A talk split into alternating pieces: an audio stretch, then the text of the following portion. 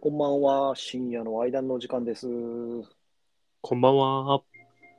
バチェロレッテのニュース、はい飛び込んできましたね。いやー、え、けねえちょっとショックだよね。ショックっていうか、ねまあ、そうですね。あの、まあ、あの、一の人は、うもいんこ、さんだっけ、もいこさんうんうんうがん出産されたと。そうまあ、だおめね。でたい話ですようね。ん、うん、うん。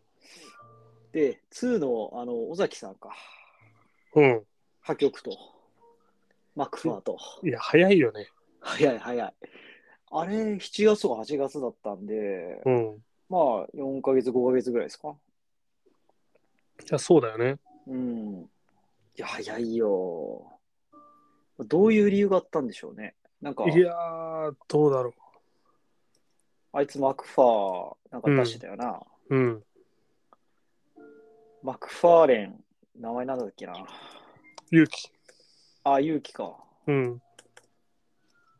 マクファーレン勇気インスタグラム、今見てますけど。うん。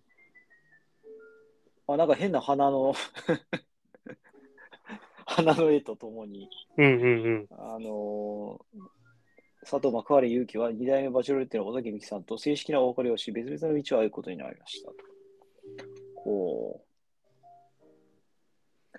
えーっと。僕はもうそばにいることはできなくなります。うんうんうん僕のわがままかもしれませんが、どうか皆様、これからは僕の代わりにより一層彼女のことを応援していただきたい。支えてください。彼女が日々笑顔でいられることを心の底から願っています。うーん。これでもなんか未練タラタラじゃないですか、マクファーさんは。いやー、どうなんだろうね。ちょっとね、考察してみたいですかね。 そうですね。ちなみに、尾崎美紀は、うん。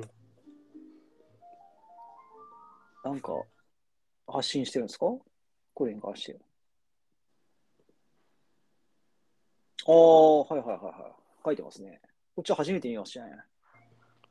うーんなんて書いてますあ、短いですね、マクファーに。マクファーよりは。えーこの度、尾崎美人、佐藤マクファーレン結城さんは個々の尊重を大切にし、別々の道を歩むこととなりましたと。はいはいはいはいはいはい。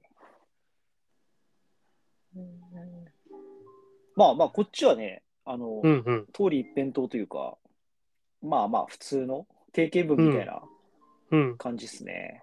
これまで温かい言葉をかけてくださったり、応援してくださった皆様には、心から感謝を申し上げます。ありがとうございました。皆様の励ましは一生忘れず、これからの先の人生を精進してまいります。これからは別々の道になりますが、二人のことを温かく見守ってくださると嬉しいです。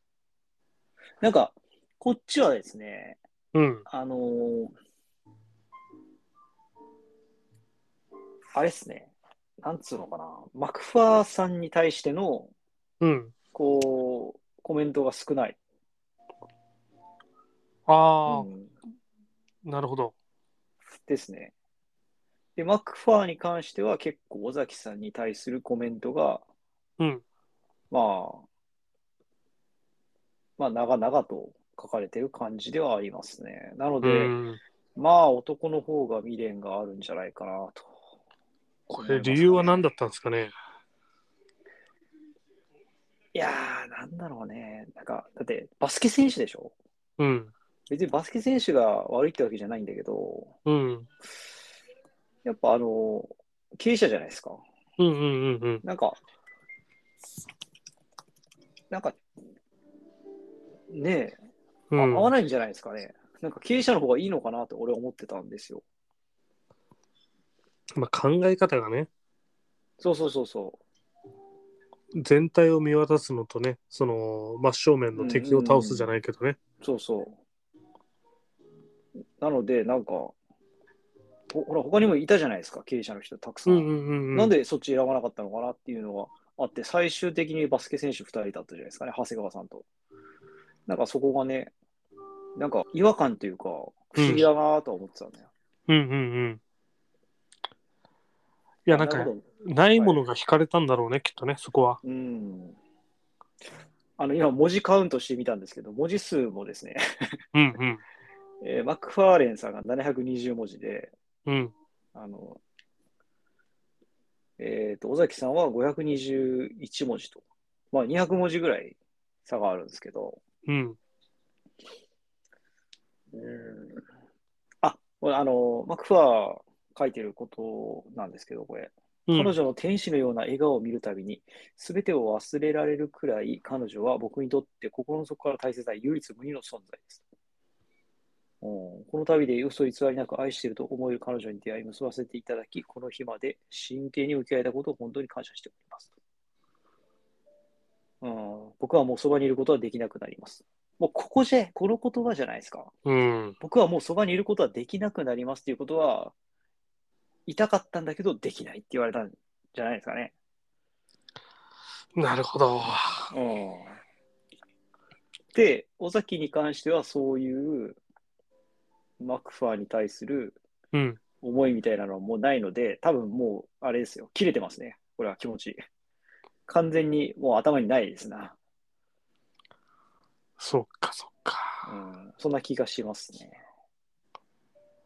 これつまり、あの、考察でいくと、あのーまあ、ミキさんがマクファーを振ったと。そうですね、僕はそう思いますね。これ、じゃあまあ、振られた理由に関してはいかが思いますかえー、な、あの、顔は多分好きなんじゃないですかね。うんうんマうんマ。クファーの。うん。でもまあ、ねえまあ何やってるか分かんないじゃないですか。 バスケはやってるだろうけど、うん。あの、バスケプラスモデルかなんかやってるのかな。うん。まあやっぱり、なんか、仕事に興味ないんじゃないですか。マクファーの。確かにね、なんかあの将来のことはあんまり考えてなかった感じのね、そうそうそう。すげえ勝手なさ、うん、想像だけど。うん、興味ないんじゃないのかなっていうの。うん、うん、まあ、あとなんだろうな、まあ、ビジネスパートナーにもなりなくなりづらかったのかなっていううん、のがあるかな。まあ、長谷川さんも多分同じだと思うんだけど、うん、別にそれはうクんフ、ァーレンだろうが、長谷川だろううんうんうがん一緒だと思うんだけど。まあ、あと、まあ、そもそもさ、この尾崎さん、ちょっと会社を有名にしたろう的なさ、うん。ちょっと、そういう思惑、見え隠れしてたじゃないですか。なんか、売名そのですか。ん売名ってことですね。そうそう、バイメバイメです。あの、バチェロレッテやってる時にめちゃくちゃ広告出てたもんな、このこの人の会社の。ああ、なるほどネ。ットでうんうんうんとか、まあなんか、尾崎さんのその記事とかうん、も結構見かけたし、だからやっぱその辺あるから、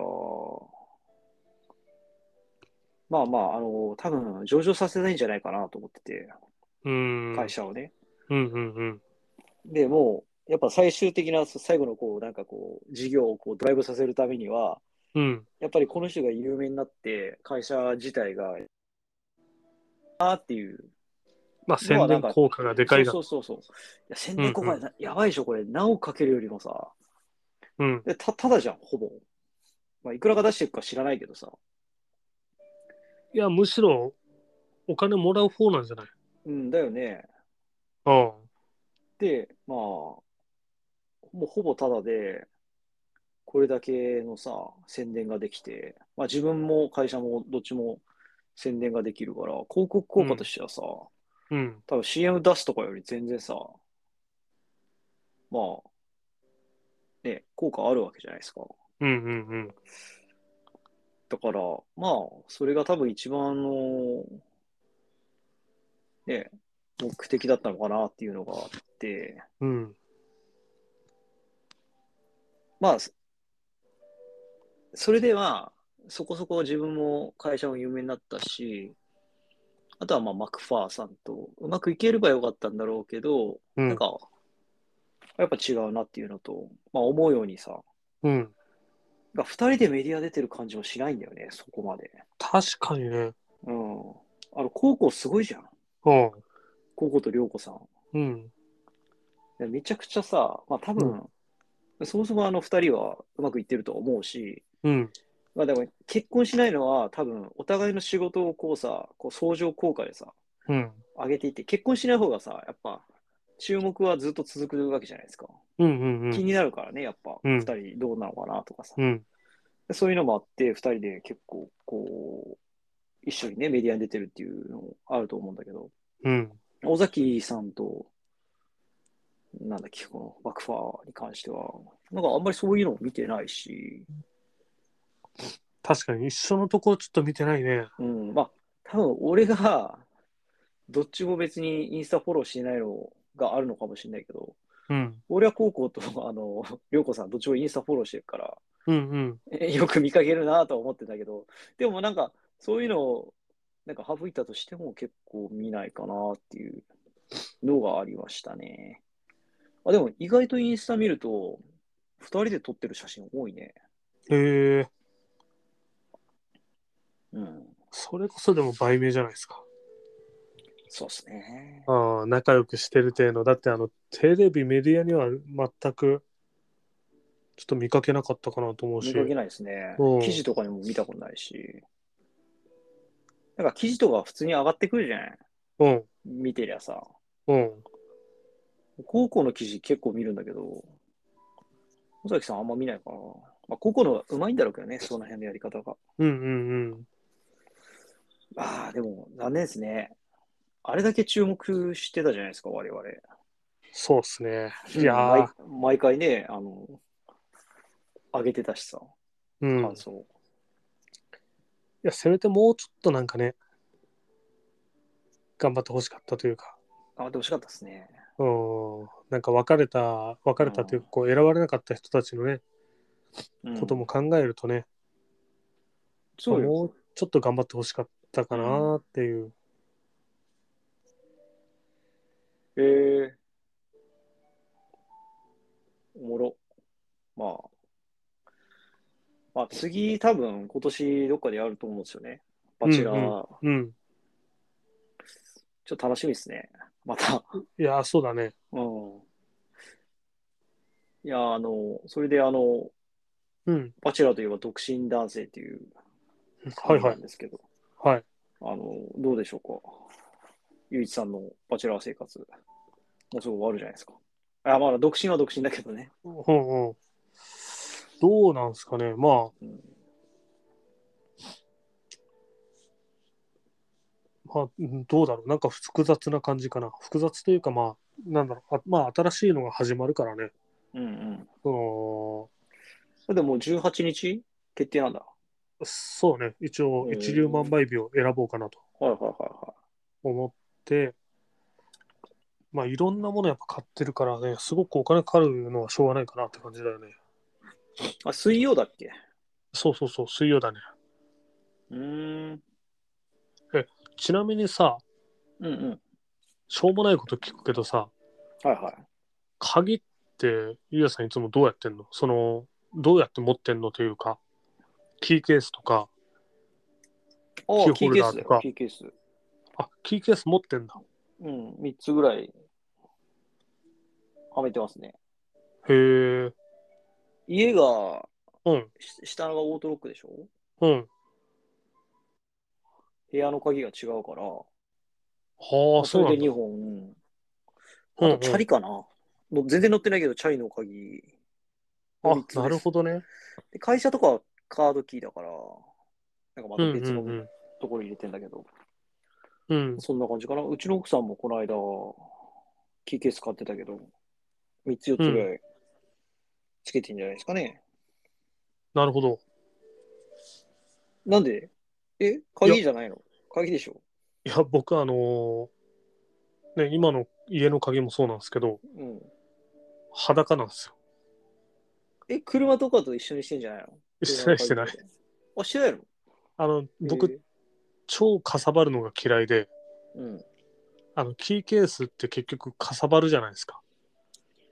まあ、ちょっと分厚くなるよね。分厚くなるじゃないですか。かで、まあ、僕、財布もその、ミニ財布というか、うん、小さいやつだよね。ちっちゃいやつ使ってるんですけど、まあ、あれに匹敵するぐらいのボリュームになるわけですよ、一気に。はいはい。もう、それが、ちょっと許せなくて。え、 でも、でもさ、うん。あの、ゆういちさん車持ってっから、俺らの日じゃない、全然俺らはさ、うん。カバン持たなきゃいけないわけですよ。うんうんうん通勤にもカバン持って、うんうんまあそこに入れてるわけじゃん。うんでも、車に大体置いとけばさ、もう、ほんの数メートルじゃないですか。持ち運ぶ距離なんて。まあそうなんですけどね。うん。でもなんかあの、一応ポケットの中に入れてはいるので、あ、まあ、車荒らされたりしたらね、そうそう家の鍵もなくなったりするからね。まあまあ、そこまでは考えてないかもしれないけど、まあ一応ポケットに入れて結局出入りするときとかね、うんうんうん。まあ逆に言うとその数メートルのためになんかこう車の中に直しといてそれをわざわざ取るという動作が多分めんどくさいからうん。じゃあ車の鍵と一緒にしたらいいんじゃないそう車の鍵と一緒にポケットに入れてるんですよバラバラでのああ、それ逆になんかなくしそうで怖いんだけど、俺は。今んとこねなくしたことはないんですよそれがうんうん。まあ、確かにただ鍵なくしたことないけど、俺も。ただねさすがにねちょっと今回あのーもう一本鍵増えますからうん。うん。ちょっと持たないかんかなと思いましてはいはい。あ、できた購入を検討したんですけどあのー実は車の鍵って形がまたもっこりなってるのでうん。これまたキーケースに入りづらいんですよはいはい。めちゃくちゃかさばるんで、うんうん。で、僕考えた結論が、鍵を持つんじゃなくて、うん。持たないでおこうと。うーん。だからスマートロックかなんかつける、つけるってことあ、そういうことなんですよ。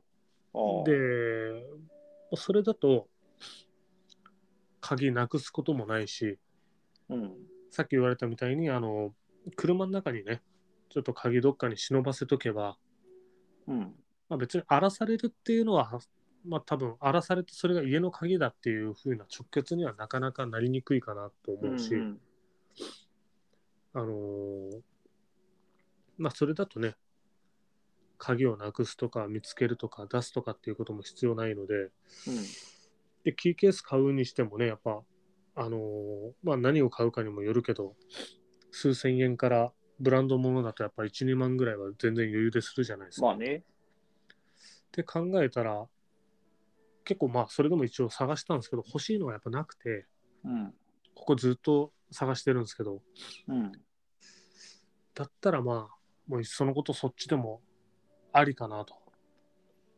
まあまあね。え、ちなみに、うん家は、その、ま、アパートだっけそうそうそうそあれないんだ。じゃあ、オートロックみたいなのはないわけ。下、オートロックとかないないない下の。あう。うん。じゃあ、一本でいいわけだ。そうそうそうそああ、じゃあスマートロックでもありかもね。結局、うちそはうそうスマートロックにしてもさ、下の、そのオートロックっていうか、う。うんうんうん。共用のところを突破しなきゃいけないから、絶対鍵持たなきゃいけないわけですよ。そうだね。うん。なるほそど。うじゃあ話聞いたら、そうだね。多分そのパターンだと確かにそれがいるけど、うちはもう鍵一本で済むから、確かに。あ、でもいいかもね。俺もちょっとしたいなと思ってたけど、結局意味ねえなと思って、日本持たなきゃいけないんだったいやら。うん、ゆうやさんのその話聞くと、確かに、うん俺がそのパターンでもちょっと悩むなと思そうね。う。うん。あなるほど。でも、ちょっとね、まあ、使い勝手とかはね、少し、あのーまあね、この番組の中でもちょっとレビューできたらなと思うんですけどね。あれでしょあの、なんか、スマホに入れ入れて連動させるとか、指紋とか、なんかそういういろいろパターンあるよね、確か。そうそう、まあいろんな、なんつうかな、ガジェットっていうのかな、その、うんやると、もちろん暗証番号式とかうんうん指紋とかいろいろあるんだけど、うん。うん。まあシンプルにあの、オートロック式なんで、まあ、近づいたら開く。ああ、はいはい、いいね。で、閉めたら閉まるって感じうでん。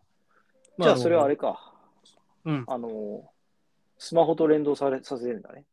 あ、そうそうそうちそ近う。づいたらってことそうそうそう。スマホと連動できて。ああ、じゃあ一番きついしや、やりたくないのはスマホ持たずに外出た時がやばいってことか。そう、でもね、ここは思ったんよ。まあ、それ回避するために、うんあの暗証番号式とか、そうだねあのあるんだけど、うん。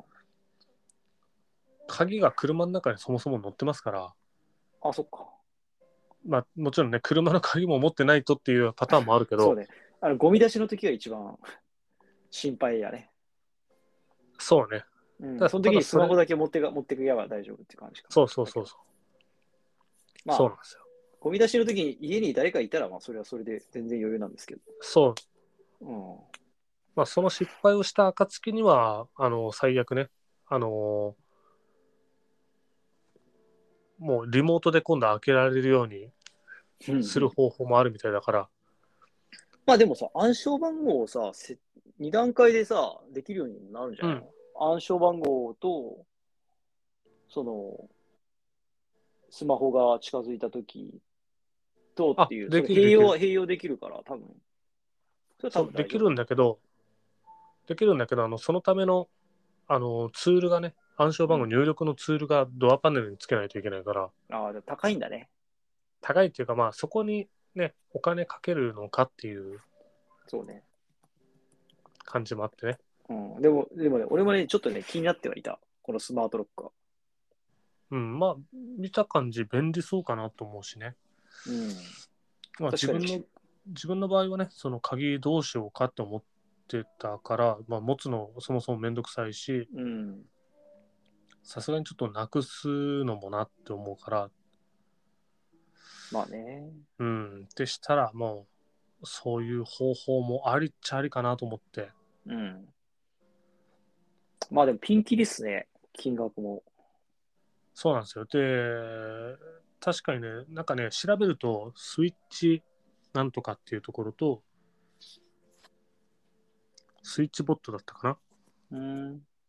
ともう一個僕が買ったのはですね買ったんですか、えっもともう手配したんですよう。ええっえなんてやつと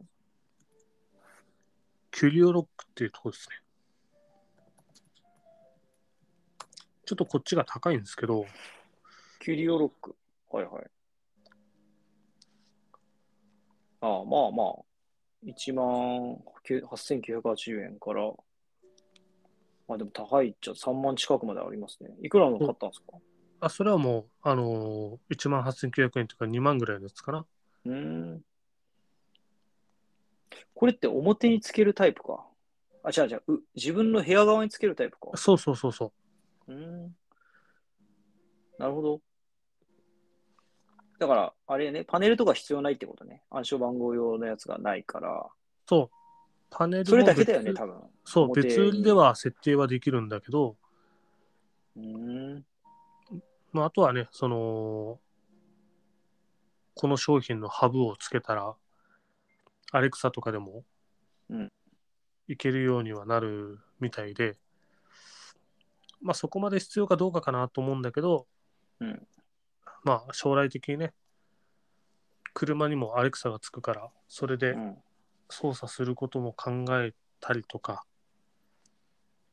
なるほあとど。これ、あの、鍵がね、今回、あの、家の鍵がテンプルキーなんですよ。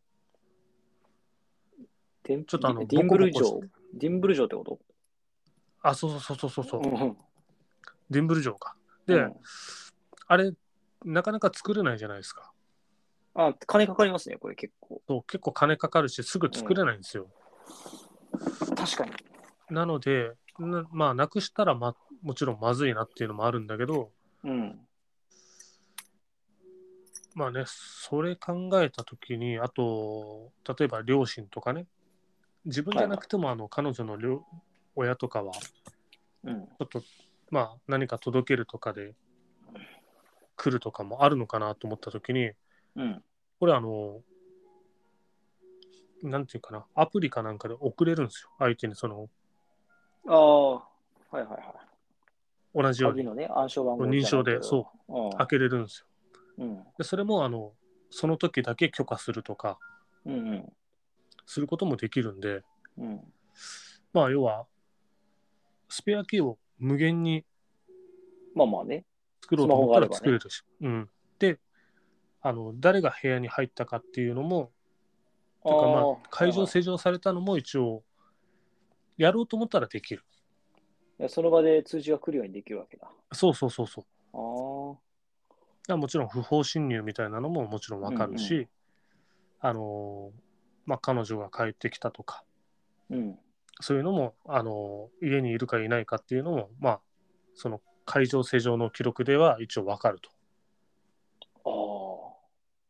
ああ。えまあ、えそれ家にいるえでもそれ、それはさ、嫌がる人もいそうだよね。あまあ、別に、なんだろうな、その監視の目的じゃなくて、うん。でもわかる。防犯目的だよっていうことだよ防ね。犯目的だったり、その、なんだろう、まあ、向こうも不定休だからさ、いつ帰ってきたか俺よくわかんないから、なうんかんその、多分ね、今後で言ったら、あの、なんか楽天とか、アマゾンで買ったものが、うん。あの、何時ぐらいだったらいるかみたいなのが、まあ、分かったら再配達依頼したりとか、うんうん。できるかなみたいな、そんな感じですかね。でもまあ、そもそも、なんかこう、誰が入ったかとか、何時に出たかとかまでは別にあんまり興味はないから、そこの設定うはん今のところあんまり考えてはないかなってとこちなみに、ろで。うん、これ、その、彼女とさ、うん。あの、買う、買う買っていいってさ、話したとき、あ、いいよってなったわけ別に全然。これはね、うん。あの、何も話してない。まだ言ってない。あじゃあ自分の金で買ったわけだ。そう。まあ、理由は、あの、さっき言ったみたいに、まあ、自分がそもそも、あの、キーケースを買おうかなっていう悩みがあって、いろいろ見てて、たどり着いたところだったから、まあ、うんキーケースを買ったという、自分の中では処理ですかね。うーん。なるほどね。うん。で、まあ、便利にはなるから、いいかなって、そんだけの話で。うんうん。えー、なるほど。じゃあちょっと、使い勝手というか、はい。どんな感じだったのかちょっと教えてください。まあ、とりあまえず、まだつけてない。ないだろうけどね。まだつけてないんで、これからっすうね。ん。えー、それはそれは、なん か、いきなり、いきなりすごいなんか、最先端のやつ使ってんなっていう感じだけいやー、まあでもね、なんかいろいろ買い揃えるものも悩、なんか悩ましかったりするよね。ど。うん、うん。確かにな。うん、今ね、部屋もね、なんかテレビ置いたりとか、まあ、はいはい。結局その、この前もちょっと話したけど、ごあ、テレ飯ビ買っ食べたのる。いや、テレビはね、なんか、彼女が、なんか街かなんかの特賞で当たったっていうテレビが、いすごっ。 何インチ当たったや、でも40ぐらいじゃなかったかな。のああ、まあまあ、そんな大きくはないか。うん、うまあ、レグザのやつだったから、ん。うんうんまあ、それなりだよね。うん。まあねで、そんなにテレビに執着ないからさ、まあ見ないもんね、最近ね。うん、でそんなに広いわけじゃないからまあちょうどいいんじゃないかなと思ってて、うん。ただなんか、ね、ご飯食べるスペースとかどうしようと思ってなんか調子乗ってでっかいソファー買っちゃったよねあ、そうなの、高かったのまあいやめちゃくちゃ高くはない6万ぐらいかなおー安いね。そうそうそう、で結構あのあ、ソファーで飯か。ローテーブルってことだよね。そうね腰が痛くならないようにせんといけない。ローテーブルというかまあそうそうソファーちょっとでかすぎるかなっていう気もするけどえー、ちょっとマジで、あの、遊び行かせてくれ。一回。いや田舎だで全然いいけどさうん、また、あの、 迎えに来てって言うしかないけど。まあでも駅はね JR と うんあのー西鉄とに囲まれてるというか、はえー挟まれたあ場じゃ所あかどな。っちでも行けんだ。まあ、どっちでも行けるし、どっちでも、えまあ、西鉄だったら、え、ちょっと待って、最寄り駅行ってくださいよ。あの、なんだろう。編集、編集しますんで。えっとね、最寄り駅ね、何かなちょっと俺も駅まで把握してないから、ちょっと待って、地図で見るから。うん。大善寺まで行かないいや、行く行く。あー、ん大善寺行く。近いのは西牟田か荒木。ああ、その辺なんだ。結構と遠いね、じゃあ。え、久留米より先ってことそうそうそうそう。あ、うん、大善寺、んね、大善寺の次の水間が近い。西鉄だと。ああ、へえ。あ、そうなのうちの近くじゃん。いやうちの実家の方が近いかもね。そうね、深堀亭っていうとこがあるんだけどさ、うん。そこのうね、わマジガチ近く。深堀亭。うん。え、それ、あれだな。めっちゃ近いな。てか、うち、俺、実家帰るときじゃ夜は。あ、うん。深深堀亭がガチ近い。そうなんだね。へえ。もうここ歩いて行けるぐらいかな。おー富松うなぎとかも行けんじゃん、近くで。そうね。まあ、何かしらはあるけど何もないね、この周辺は。本当に。あまあ、俺、この辺行ったことないな。ほぼ。大善寺駅ぐらいしか使ったことないから。うーん、そうなんだね。うん。まあ、めちゃくそローカルトークだから、あんまりこの、あれだね、個人情報にも何もならないような感 じの。あいや、でも深堀亭はね、ガチ近いからね、マジで。あ、そうなんだ。うん。なんすか、ここは。よ温泉宿うん。まあ、芸能高え人な、とこかこ。、そう、芸能人とか来てるみたいで。え、なんなん、この旅館。すごいだろサウナあんの サウナねえよ。えこ、こんな、え、こんなクソ田舎なのに、こんな、なんか、立派な旅館あるんだね。あるんですよ。へえ。だからね、まあ割と知ってる人は知ってる、まあまあ有名なうんうんうん。い場所なんですよね。や、確かにな。ああ、昔、久留米市じゃなかったところじゃん、ここ。多分ねそうそうそうそああはいはいはいはい。西牟田荒木。ああ。牟田先輩っていたよな。話変わるけど。 う。いや、西牟田だからね。牟田先輩元気かな。どうだろうね。うん。学校全然ほら来てなかったわ。ああ。えー、なんかこの辺でもちょっと湖っぽいのがなんかいくつかありますね。公園が近いからかなんかこの辺。そうそうそう。湖っていうか、あのーうんなんだかな。んクリクこれ。いや、池みたいあ、池ね。なんかすごいね。この辺だけなんかめっちゃ水場が多いなっていう。な。そうそうそうそなんなんや、こう。れ。十連寺公園っていうところかな。